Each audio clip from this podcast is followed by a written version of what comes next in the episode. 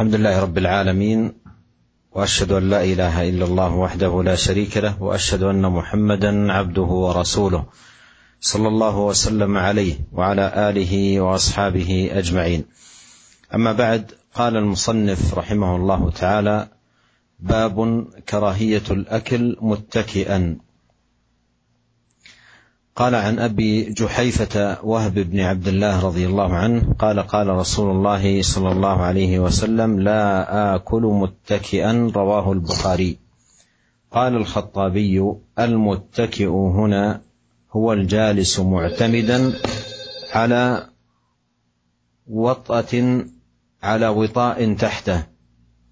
قال وأراد أنه لا يقعد على الوطاء والوساد كفعل والوسائد كفعل من يريد الإكثار من الطعام بل يقعد مستوفزا لا مستوطئا ويأكل بلغة. هذا كلام الخطابي وأشار غيره إلى أن المتكئ هو المائل على جنبه والله أعلم. هذه الترجمة معاشر المستمعين الكرام فيها النهي عن أكل المرء متكئا. والاتكاء فسر بما نقله النووي رحمه الله عن الخطابي بالجلوس على وسادة أو شيء وثير.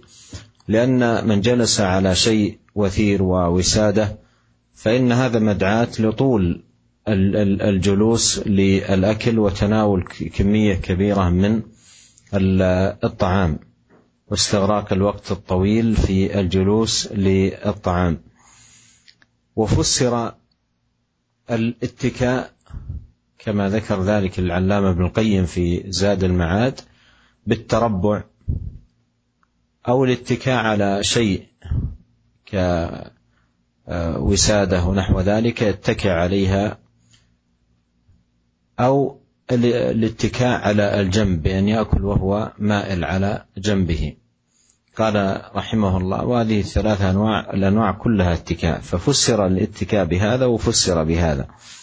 والشاهد أن النبي صلى الله عليه وسلم صح عنه كما في هذا الحديث أنه لا يأكل متكئا.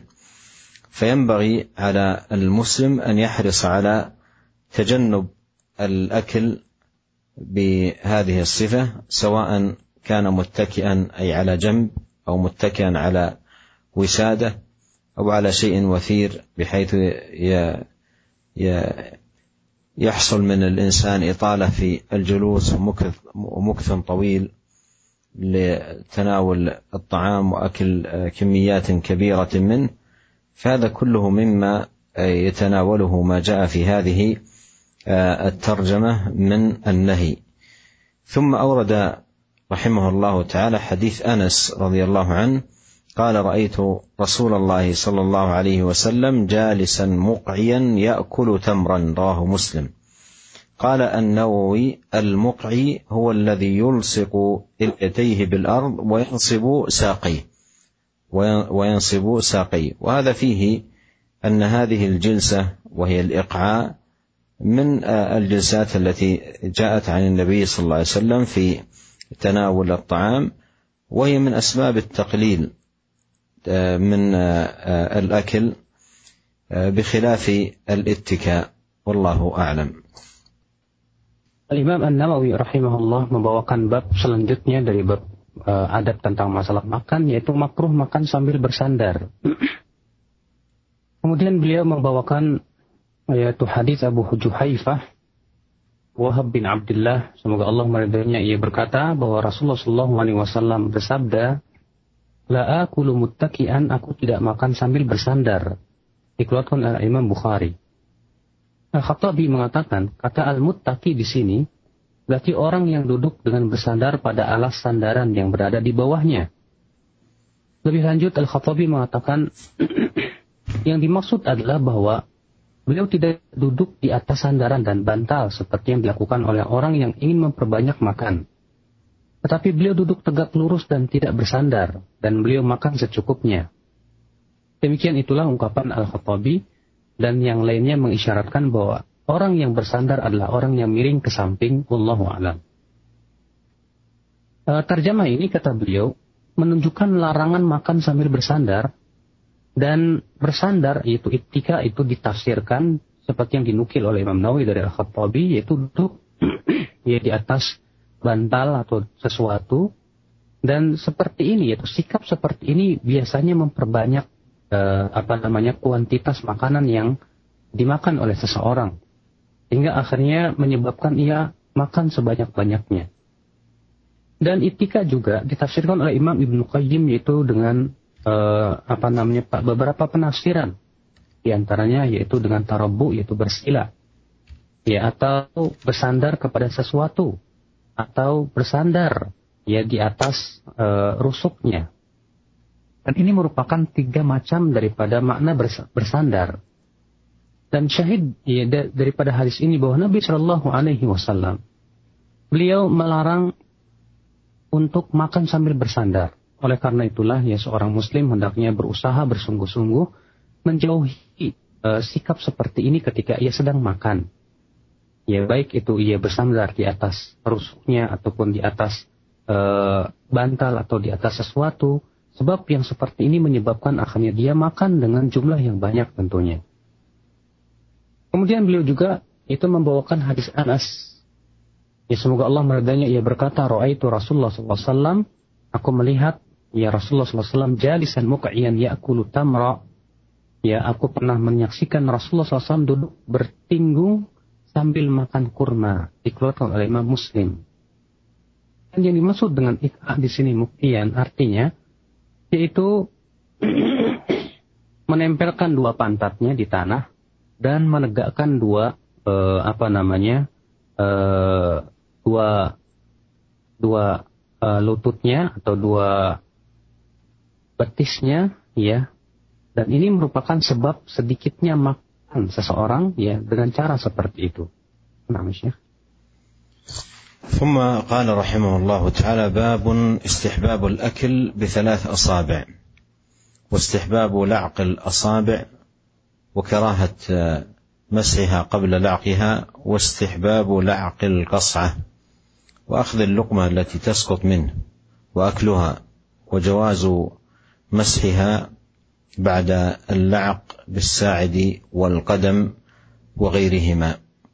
هذه الترجمة تتناول جملة من الآداب المتعلقة بالطعام ويأتي فيما ساقه من أحاديث رحمه الله تعالى في هذه الترجمة عددها سبعة أحاديث ما يشهد لما ذكره رحمه الله تعالى من آداب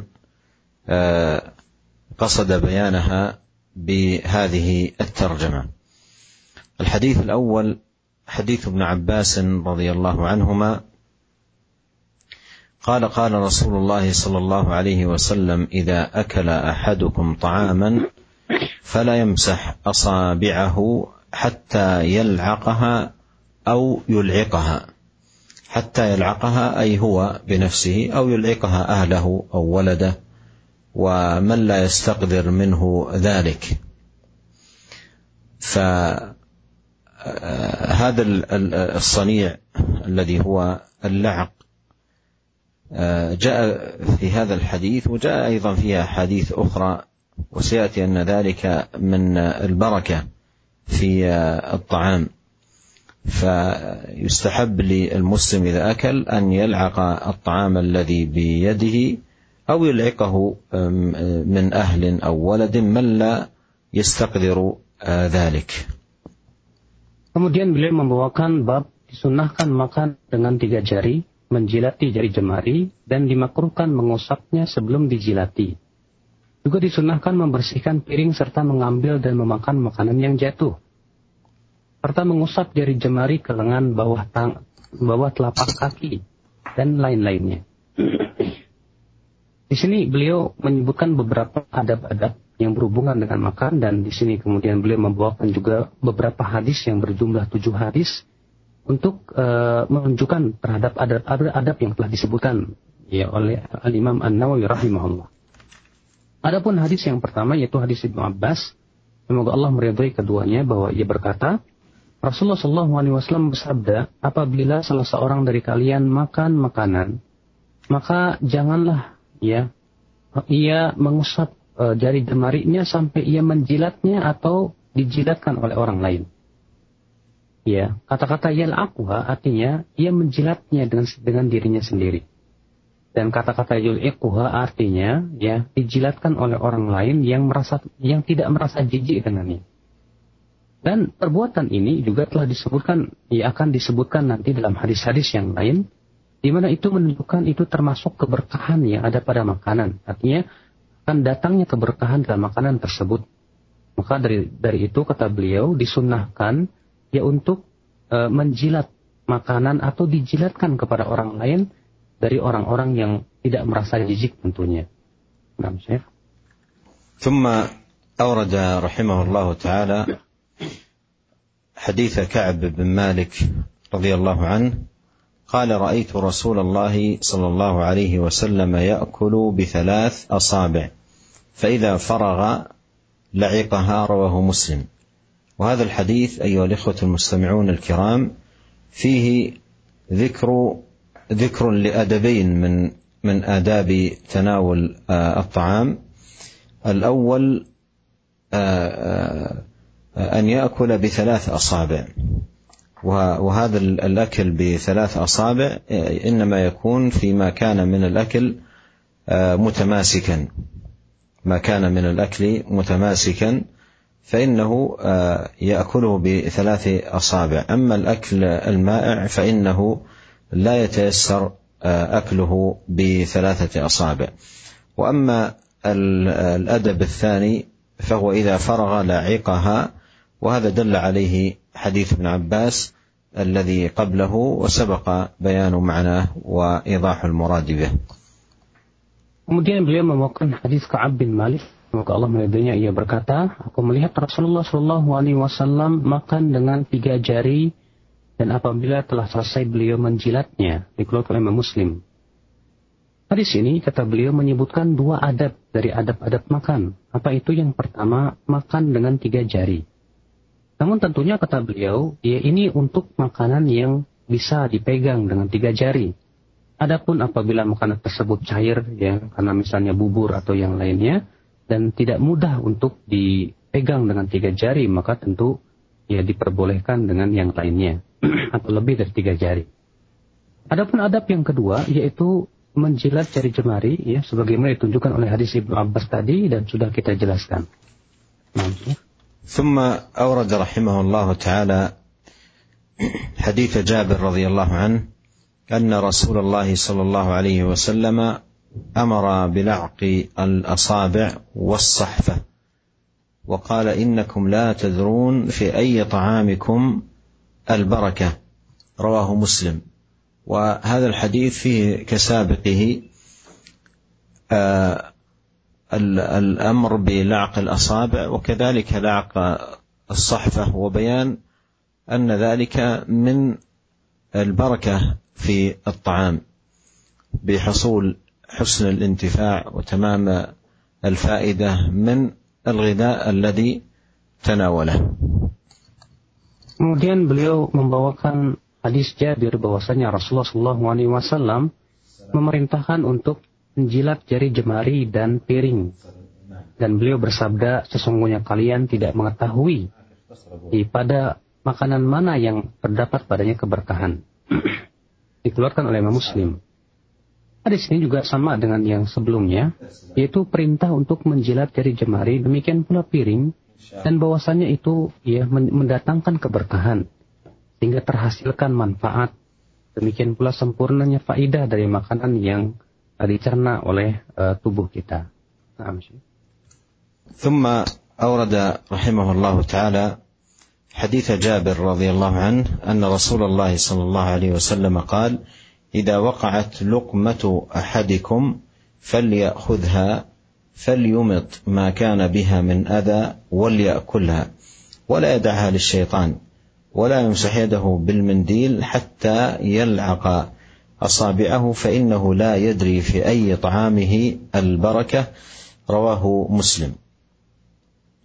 وهذا الحديث في أن اللقمة إذا سقطت من اليد فإن الذي ينبغي على الآكل أن يأخذها وأن يميط ما علق منها من أذى ويأكلها ولا يدعها للشيطان. وهذا فيه أنه إن تركها فإنه يتركها للشيطان وقد نهى النبي صلى الله عليه وسلم عن ذلك. والغالب أن الناس الآن يأكلون على صفر نظيفة. لو سقط الطعام على السفرة لم يصبه أي شيء من الأذى. ومع ذلك تجد آه، عدد من الناس تسقط منه اللقمة على السفرة النظيفة. ومع ذلك لا يأخذ آه، الطعام وإنما يتركه للشيطان. قال ولا يمسح يده بالمنديل حتى يلقى يلعق أصابعه فإنه لا يدري في أي طعامه البركة. وهذا فيه آه، اللعق الأصابع بعد تناول الطعام. ونبه العلماء أن اللعق يكون بعد الفراغ تماما من الطعام. لا أن يلعق في أثناء التناول لأنه آه، عندما يلعق ويجعل يده في الطعام ربما يقدر ذلك آه، عند بعض الحاضرين. فعليه في هذه الحال آه، كما تفيده النصوص أن يلعق أصابعه بعد أن يفرغ من تناول الطعام تماما وقد بين عليه الصلاة والسلام أن ذلك من أسباب tahsili al-barakah. Kemudian beliau membawakan hadis Jabir juga bahwasanya Rasulullah SAW bersabda, apabila makanan salah seorang dari kalian jatuh, maka hendaklah ia mengambilnya dan membersihkan kotoran yang menempel padanya. Dan hendaklah ia memakannya, dan jangan ia membiarkannya untuk syaitan. Dan janganlah ia mengusap atau meng, uh, membersihkan tangannya dengan uh, sapu tangan sampai ia menjilat dulu jari jemarinya karena ia tidak tahu di mana makanan tersebut terdapat padanya keberkahan. Dalam hadis ini kata beliau, menunjukkan bahwa makanan apabila jatuh, maka hendaklah diambil, lalu dibersihkan kotoran yang menempel padanya, lalu kemudian ia memakannya, dan jangan sampai ia membiarkan untuk syaitan. Ini menunjukkan bahwa jika ia biarkan tidak diambil, maka akan diambil oleh syaitan. Adapun di zaman sekarang, kata beliau, ya kebanyakan orang makan di atas sesuatu yang bersih, Di mana kalau makanan itu jatuh pun juga di atas sesuatu yang bersih. Tapi sayang kata beliau, ya banyak kita lihat di zaman ini ia, ia sedang makan kemudian makanan itu jatuh di atas sesuatu yang bersih. Tapi ia tidak mau mengambilnya. Ia biarkan itu dimakan oleh syaitan. Tentu ini perkara yang tidak baik kata beliau. Dan Rasulullah mengatakan walayam sahyadahu bil mindil hatta yal'aqu asabi'ahu. Dan janganlah ia mengusap tangannya dengan sapu tangan sampai menjilati uh, jari jemarinya, ini menunjukkan bahwa ya menjilat, menjilat jari jemari itu ya dianjurkan sekali. Dan para ulama mengingatkan bahwa menjilat jari jemari itu setelah makan, ya persis setelah makan. Bukan ketika sedang makan. Kenapa demikian? Sebab seperti itu menyebabkan nanti temannya merasa jijik ataupun yang lainnya. Maka ya berdasarkan hadis ini kata beliau, jadi menjilat ya, jari jemari itu adalah setelah makan ya dan Rasulullah menjelaskan bahwa itu termasuk sebab datangnya keberkahan. Nah, Syekh. وقوله في هذا الحديث ولا يمسح يده بالمنديل حتى يلعق اصابعه فانه لا يدري في اي طعامه البركه اي انه ينبغي عليه عند الفراغ من الطعام تماما ان يلعق اصابعه قبل ان ينظفها بالمنديل أو الغسل أو نحو ذلك وذكر عليه الصلاه والسلام ان ذلك من اسباب تحصيل al-barakah fi at-ta'am. Dan sabda Rasulullah SAW, wala yamsah, ya janganlah ia mengusap tangannya sampai ia uh, jangan janganlah ia mengusap tangannya dengan sapu tangan sampai ia menjilati jari jemarinya karena ia tidak tahu di mana makanan tersebut terdapat keberkahan. Artinya, ya selayaknya ia jilat dulu jari jemarinya. Baru setelah itu dibersihkan dengan selampainya atau dengan sapu tangannya dan beliau menyebutkan bahwa itu termasuk sebab datangnya keberkahan. قال رحمه الله وعنه أي جابر أن رسول الله صلى الله عليه وسلم قال إن الشيطان يحضر أحدكم عند كل شيء من شأنه حتى يحضره عند طعامه فإذا سقطت لقمة أحدكم فليأخذها فليمط ما كان بها من أذى ثم ليأكلها ولا يدعها للشيطان فإذا فرغ فليلعق أصابعه فإنه لا يدري في أي طعامه تكون البركة رواه مسلم. وما ذكر في هذا الحديث من معاني تقدمت وتقدم إيضاحها في ما ساقه المؤلف رحمه الله تعالى من أحاديث.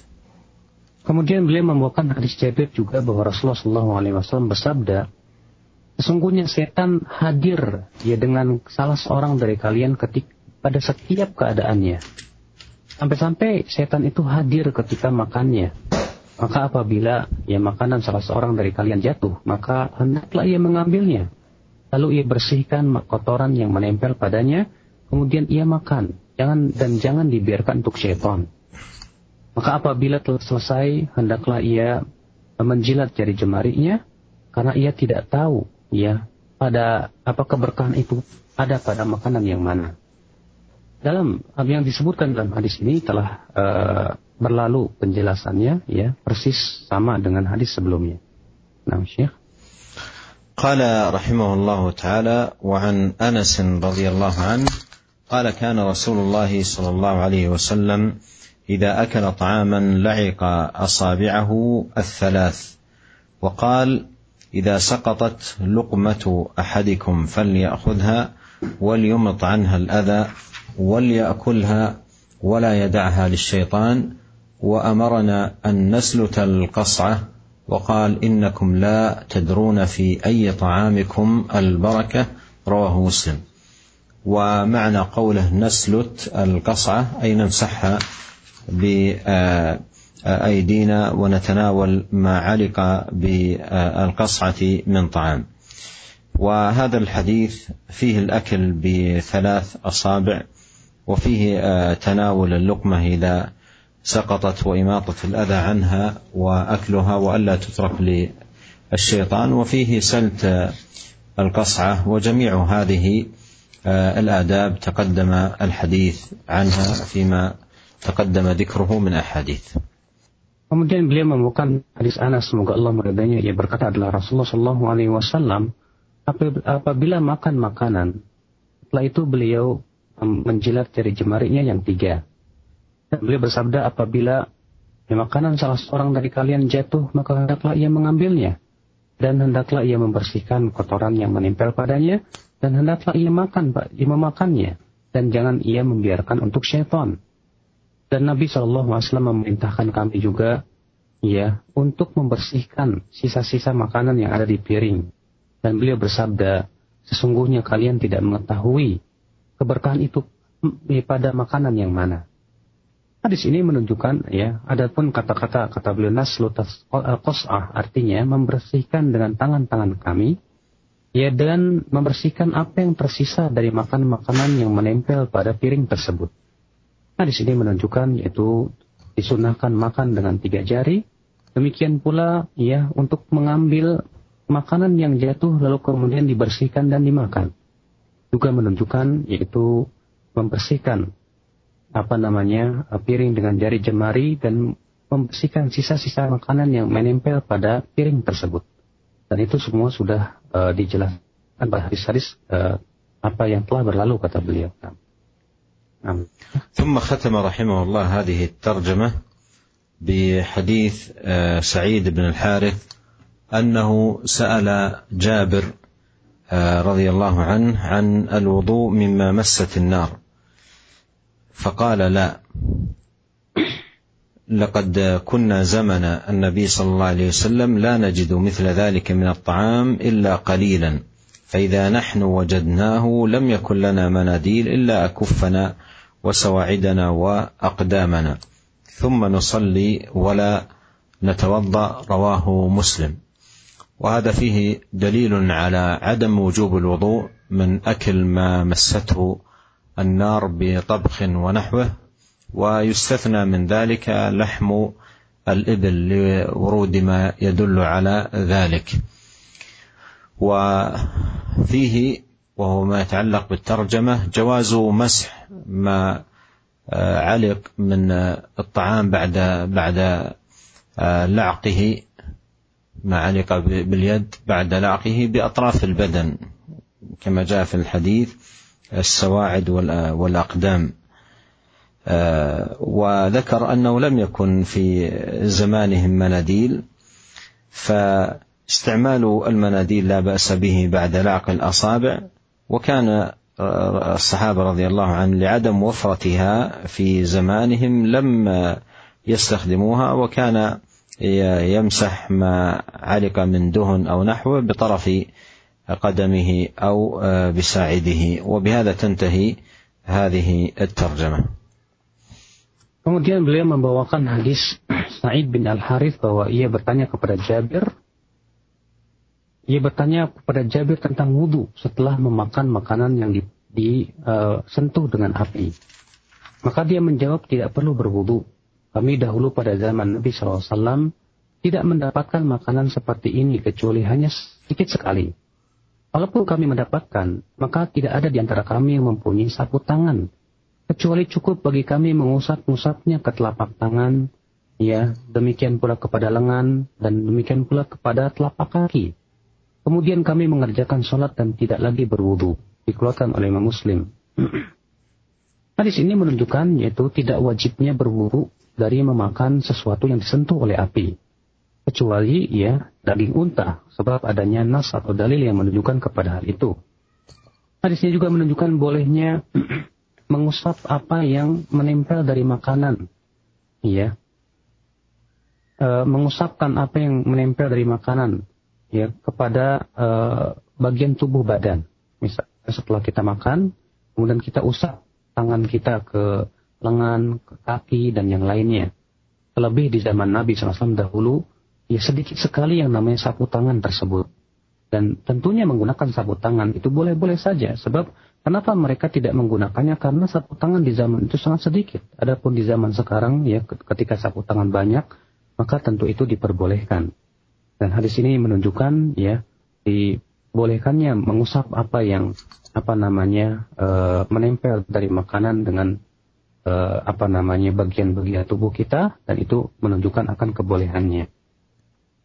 وأسأل الله عز وجل في ختام لقائنا هذا أن يوفقنا أجمعين أيها الإخوة المستمعون الكرام لكل خير وأن يهدينا إليه صراطا مستقيما وإلى لقاء آخر أستودعكم الله Assalamualaikum warahmatullahi wabarakatuh.